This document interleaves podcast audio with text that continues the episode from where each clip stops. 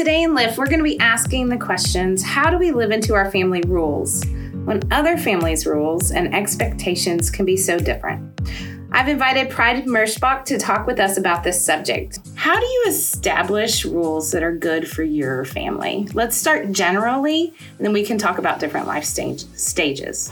So, you know what I, I think, Kim, from the root of it, when I think back to Tom and I just even dating and starting to be in the thought process about getting married and knowing that we wanted to have children, we started then with those early conversations of you know what would our what would our house look like? How was he raised and brought and re- reared up versus how i was? And what you know as we mixed the two from what our parents or even our grandparents instilled and what we got to see mm-hmm. of, of how they built their family unit how then did we want to build ours. You know, you're reminding me. I do something at with premarital sessions where I have couples gather five things they want to bring to their marriage and five things they'd probably not want to bring mm. to their marriage from their families.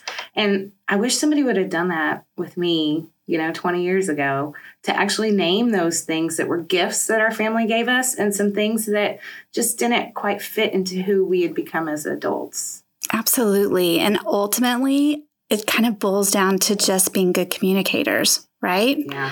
Because if we start at the beginning in our of our marriages to know what we want then for our children, yeah. and we're on the same page, you're sure going into it a lot easier than when you've not even had any of those conversations going on. So rules sound um, boring and they sound not fun. And you know i'm thinking you know we both are former teachers. Like classroom rules they hang on your wall. You talk about them all the time. Family rules are a little bit different. So let's start with like birth through five. How do you establish like constant family rules when the kids are not consistent at that age and you know but structure is something that's important?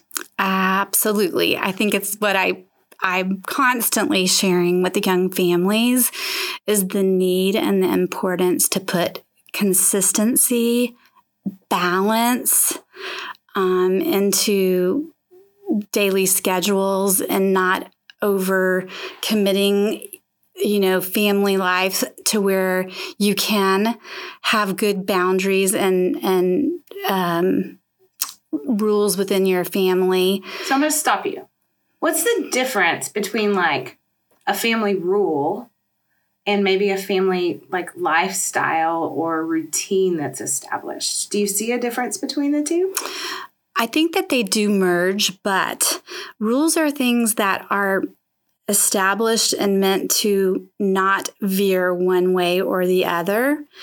Um, when you look at the kind of concessions within families, I think it is important just because you've set a rule, it may not work for your family or even your children's learning style, or they might not be developmentally ready to move into understanding why. Right. I think that was the thing I remember my kids always asking me all the time. Well, why? Why is that a rule for our family? You know? Did you say because I said a lot of a lot of times that does work, you know? so, okay, so I'm thinking back to when I had birth through five year old, pre, you know, early childhood kids in the house. And I don't think we had so much family rules but family routines. Absolutely. And that's what these kids are, are so starving for, though. They need to know how their day is going to start and how it's going to end. You know, in preschool, we'll spend a lot of time having picture schedules on the walls or even doing um, story outlines so that they're they're just really kind of learning what life's all about and so rules can be um, confusing by calling them that. Okay, so let's move to elementary school.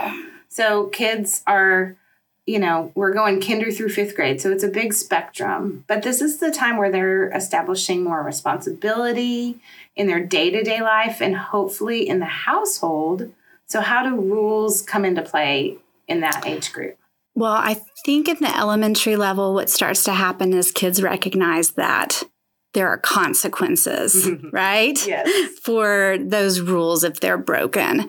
And that's where being a team partner in a marriage is so important because I had to be if together with Tom to where we we didn't veer off. If we said this is how it was going to be in our household, then together that's what, you know, a lot of times you get that, hey, mom's so mean, go ask dad. You know, you got to be a team. I had a kid almost try to pack and move out once. we were both being consistent in the rules. And at the time, it didn't feel like a parenting win. But Yeah. I think in the long run, now that I have teenagers and most days enjoy their company, um, that was a win so many years ago. Right. And you know, I think you have to be prepared. I can remember, um, Kaylee will probably just cringe for me sharing this with you, but I still have letters that were written about how I was the mean mom.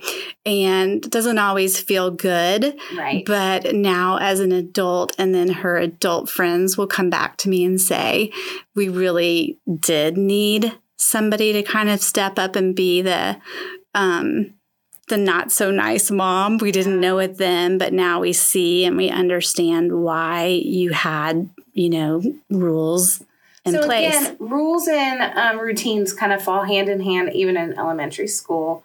Um, bedtimes are still important. Do you agree with that? Do you think bedtimes? Absolutely. Yeah. Again, it falls back to kids needing schedules, balance. We we get into, you know, running everywhere and trying to be um overstimulating our kids and so that's what then I, I'll see temper tantrums or complete meltdowns or for elementary age children and even into that middle school they're just exhausted and their minds just aren't thinking right you know and then that leads them to not making the best decisions even though they know that those rules are in place so Right. absolutely So junior high, Mm. dreaded junior high days. Um, this is when kids push the boundaries, Mhm. probably, and I see it more fourth and fifth grade also now too. Um, they push those boundaries and they're establishing, you know, beginning uh, naming who they are as an individual, and in that is um, the wonderful teenage years of you know kind of pressing boundaries. How do you live into the rules during that phase? Well, one thing we, interestingly enough, both haven't really pinpointed or talked about, but was the importance of introducing our faith into our family unit and how we've built that all the way going into, right? We've worked so hard into these junior high years. Yes. And I think that um, you have to entangle your lives with people who have the same values in their family unit that you have in yours so that when kids are hanging out or you know spending time together they're with common um Okay, so I don't disagree with you at all, but I am going to push you. okay You can't make Always. good friends Yeah. at this age. That's where I see difficulty, and that's where I have difficulty. Is in elementary school and preschool, I could kind of create the culture of who my kids' friends were by whose houses I dropped them off to, and you know what moms I was connected with in the neighborhood. Middle school and high school, they make their own friends. definitely gets harder it gets harder. And so I um, am also the mean mom, and I'm fine being that person. Um, I think, and again, when they're adults, they'll thank me for it, hopefully. Um, I also believe that they'll need therapy one day, so everything I do is worth it.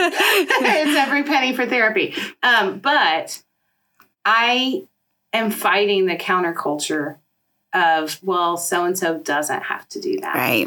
Or so and so can do this. Or you know and i don't have a problem saying no but sometimes it does become exhausting And don't you think though too the problem is is we, we get blocked into corners with kids that age to where they want to know right then why they can't.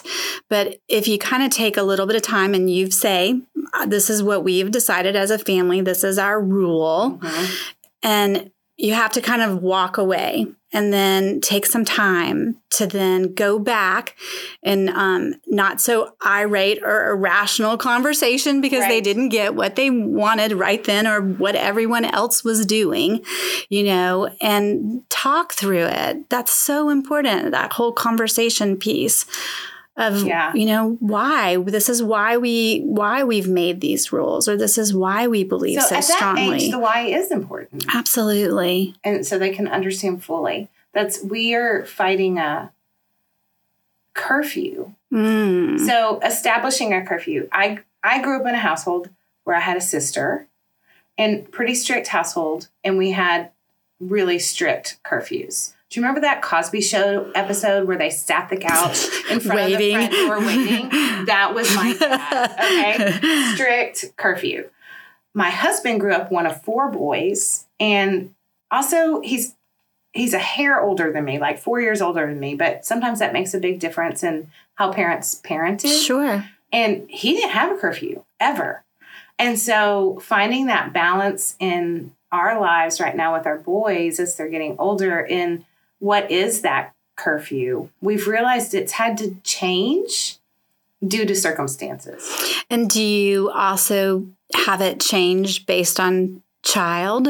Absolutely. Yeah. I mean, we I would say we we definitely had the same um, you know, times and discussions between our, our two kids are so different. They're both such individuals in their interest and their but wanting that, to be gone amount of time. Is that fair? I think I think it is. I think ultimately what we do is we're working to make sure that we're we're providing the support and the nurture for each individual children that God's created and given us to nurture really, you know. And so yeah, it's life isn't fair. Yeah. You know? yeah. So, okay, on that, when is it okay to bend the rules? Mm.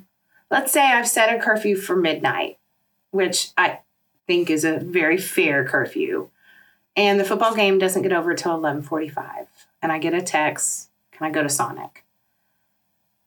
Is it okay to bend the rules or do we stay no, your curfew's midnight, stop asking. You we've established this. Right. And I think I think as as um a couple, you know, you have to decide of what your kind of tolerance are. I I'm I think we've always been a believer in hoping that we've set a good foundation for our kids. Eventually we are going to as we creep up in our conversation of age level to where when they're 18, Tom and I've always said like we've given we've planted our seeds. We've it's now time that they're going to have to go sell their wings. We hope that our kids have had the chance to make mistakes underneath our roof because we can then talk through them, work through them. Sometimes you have to duck your head undercover amongst, you know, friends in the community because, you know, life isn't a bowl of cherries all the time and things do happen. But yeah, I, th- I think that there's, there are times when, you know, you give your kids that tr- a little bit of trust and you see if they continue to earn it. Mm-hmm. And, and if the rule needs to be to bend and it's, you're comfortable, but I always say, follow your gut. So, do you want to know actually our family rules right now? What's that? We have two. They're kind of ridiculous. I like that. I like that number though. Yeah, we have two. The first one is remember whose you are. Mm. Was is you're a child of God, mm. and that can guide your actions. so true. And the second one is don't be stupid. Hey. I mean, I have two teenagers right now, and I feel like anytime they get out of the car, I say those two things. And um, I feel like, again, it's rules versus routines. Like, those are our rules, and I mean it. And when one of them breaks something, I'm like, you know, remember whose you are. That's right. And I mean, if it's not being kind to a friend, if it's, you know, that kind of thing. Okay, I'm going to reverse a little bit. Okay. Because one of the rules I've always had a hard time following through on is I left my lunch at home. I left my folder at home our family had established I will save you once. You have one save. Um, and that was always hard for me to follow up on, especially when I was working at home and was available. It's easier for me to follow up on now that, you know, I work 25 minutes from my house. Right. Because um, I typically can't. Um, but are those important to keep going? Absolutely. Because you know what? Ultimately, that kiddo is going to go off to college or be working in a, a work environment, and they're not going to have a mom or dad to come to the rescue.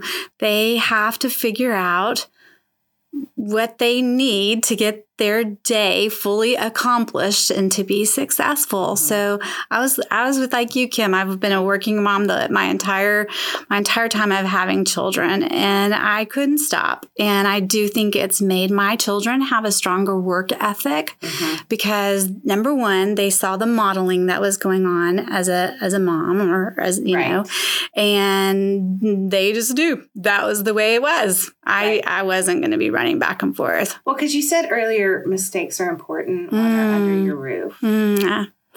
And they are. And so that's a great learning time. I mean, and you can even go through that through teenagers and drinking and, um, you know, breakups between boyfriends oh, and girlfriends. And, um, you know, um, so, so again, it's just all about kind of keeping that communication open though.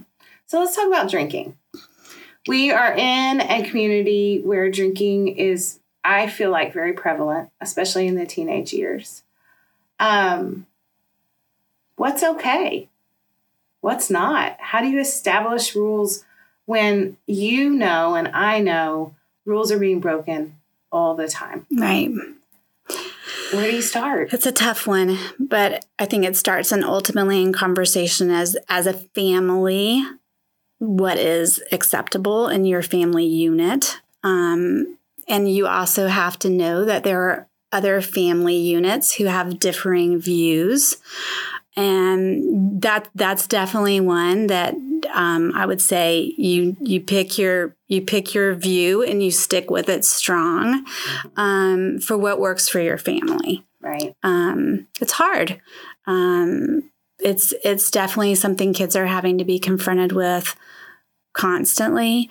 And I think that they're also just trying to figure out, you know, is it is it is it willing for me to take the risk sometimes right. in this, and is the consequence gonna gonna matter? And I think it does need to matter. Yeah. You know, you know, another one that I'm just now starting on is driving a car at 16 and the law that they're only allowed to have so many friends in the mm. car with mm. them and like establishing that I understand that so and so can pick you up, but no. Yeah, I can remember waiting out in um, the parking lot one afternoon when um, one of mine first got their license to see how many piled into the car. And um, the license went away for a little bit while we figured out that that was the law. And I think there's a big distinction of, of um, rules, of rules and laws. And laws. yes. so, okay, to that, you took a license away from a 16 year old.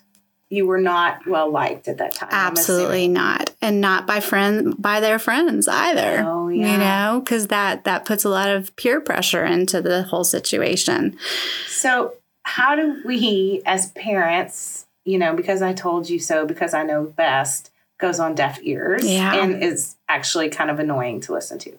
How do we let children know that rules and boundaries are tended to help them, not hurt them? You know what the greatest thing is that happens is these kids start to mature. Maturation. Ah. Thank you, Lord, for that. As um they their, you know, their their brains and their compositions within their brains starts to to grow and be able to understand. And also it's just watching others and talking about it constantly.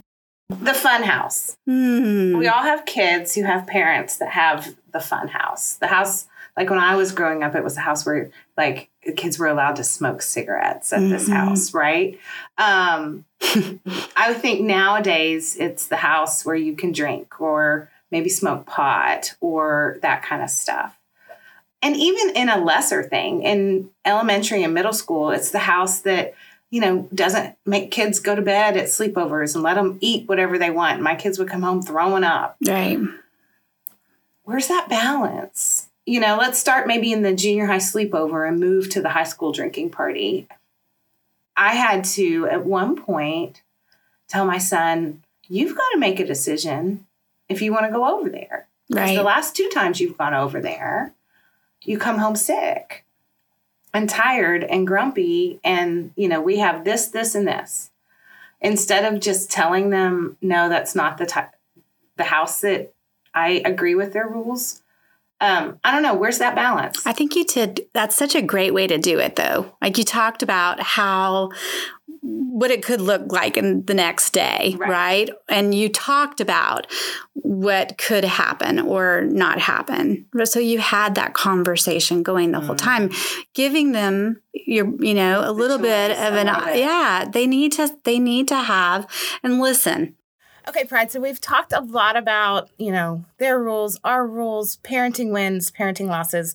Let's kind of do a podcast behind the scenes. Let me just pick your mama brain. I'd love that. We'll try. so I want to start with what is the biggest parenting win you think you've had? But I want to pause and think through their stages, Hmm. right? Think through preschool, elementary, middle school, high school, adulthood, because we have people listening who need to hear wins. Tell us some wins. Yeah. You know, it's funny when you kind of reflect back now on I'm lucky in getting to be in the throes of seeing these young new families coming in and starting preschool, but then also kind of looking where I am at. It's really cyclical of what those win days are because when you're dropping your baby off for the very first time and kind of lifting them over the door to that new preschool teacher, you know, you're entrusting and giving your child of God over to It is so hard. it's so scary.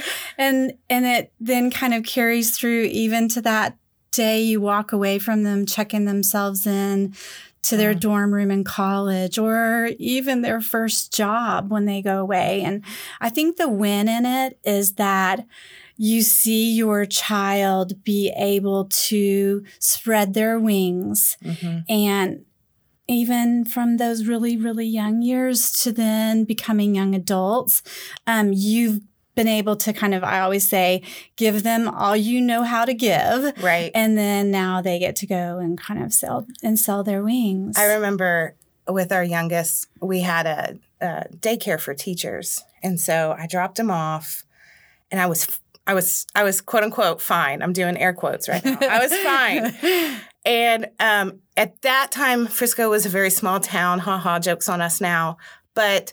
We dropped him off, and I knew everybody in that hallway because it was a part of the administration building, and we all knew each other. And somebody goes, "How you doing, Mama?" And I just like oh, Sobs. like I couldn't control myself. I couldn't. And she was like, "Oh my gosh, I thought you were fine." I was like, "I am. He's fine. I'm fine. I gotta go." but it is that first time Yeah. of letting The them first. go. yeah. But that first continues, right? That first time of dropping them off at preschool, even the church nursery. I know a lot of mamas, you know, that first, that hour, that first, and dads. Like, I'll, you know, I don't want to leave the dads out of that. And I love the the little wins. Yeah. And those little wins then also come with those fails. Yeah. And you know what? It always ends up kind of then again being um, circular because those those fails. When I think about from you know elementary or even you know middle school and high school age, for, as a mama, the hardest part for me, the the hardest struggle days came when you know, maybe your child wasn't accepted into a group and Mm. came home with those struggles on their heart, didn't know how to be accepted socially, didn't really know how to regulate those emotions. And it's the same. It's the same as when Yeah. they're five. They, yes, gather some of that maturity level, but to see your child not be picked for a team that I they remember that day. Right. Worked. Yeah. Oh my gosh, I'll never forget the day that the note went on the door of who made, you know, the dance team and and Right. you know, and your child's name, your kid's name not being on there and uh the Yeah. heart that you your heart just wants to cry. Um, our administrative uh, director today was taking her child to to Baylor for the first day, and she called last night and was in those boohoo tears. And it's that same. I'm like, I know you feel like half your heart's gone, and it's because we just love them so much. Yeah. I remember young love and my son's first breakup. And it wasn't like a year long, you know, it was a young love. But I just went upstairs and I, he came downstairs and said, I just want to let you know that me and my girlfriend broke up. And he he was quote unquote fine, right? Mhm. And I gave him like 30 minutes and I went upstairs and I said, Are you doing okay?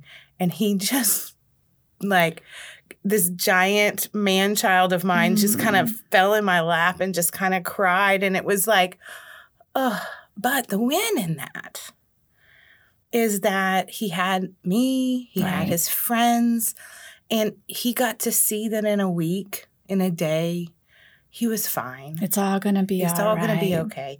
And it's those, but in that moment, I came downstairs and I was like, Dan, you can't let me go back upstairs. Like, he needs, you know, like, oh, it was hard. Yeah, I know. My dad used to always say to me, "This too shall pass." Mhm. and I, as as a child, I didn't I didn't really understand that.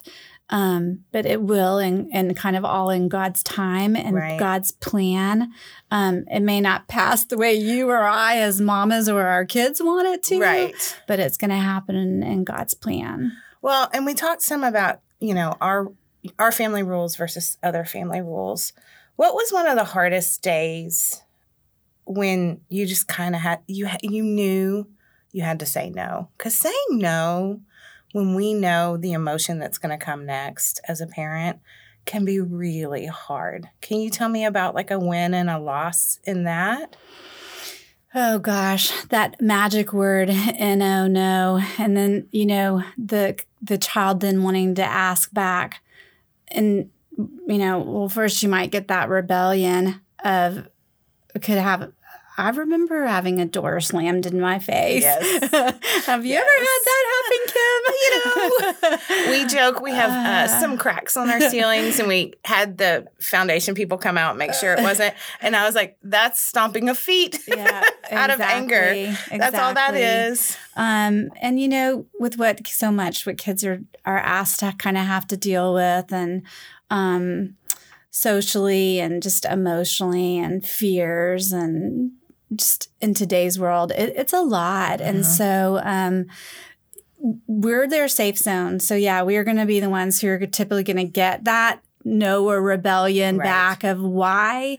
Um, it doesn't feel good no as the as the person trying to um, be the guide or um, set the expectations or the ground rules. It doesn't Mhm. feel good. But yeah, I can remember those days from starting from when I had a little tot that was able to walk. And on the other side of the door, him holding the door handle tight so that I couldn't get in the room to continue on with my, um, you know, kind of feat of saying no. But I think kids deserve an explanation Mhm. of when you say no, Mhm. why? Why? You know, they they don't know. We have to teach them so Yeah. that they understand what's behind our no. It's not to be mean, right? right no no and it feel it might feel mean it might feel but that it's our jobs to keep our kids safe Right. and teach them how to be adults. And in that is disappointment, in that is sadness, in that is joy. Um, in our family, we kind of use the 555 rule, which, depending on the situation, in five minutes, is this a big deal? Mm, I love in that. five days, is this a big deal? In five years, are you even going to remember this? And I use it with my kids, but also on those bad days, I think, 555, is this a big deal?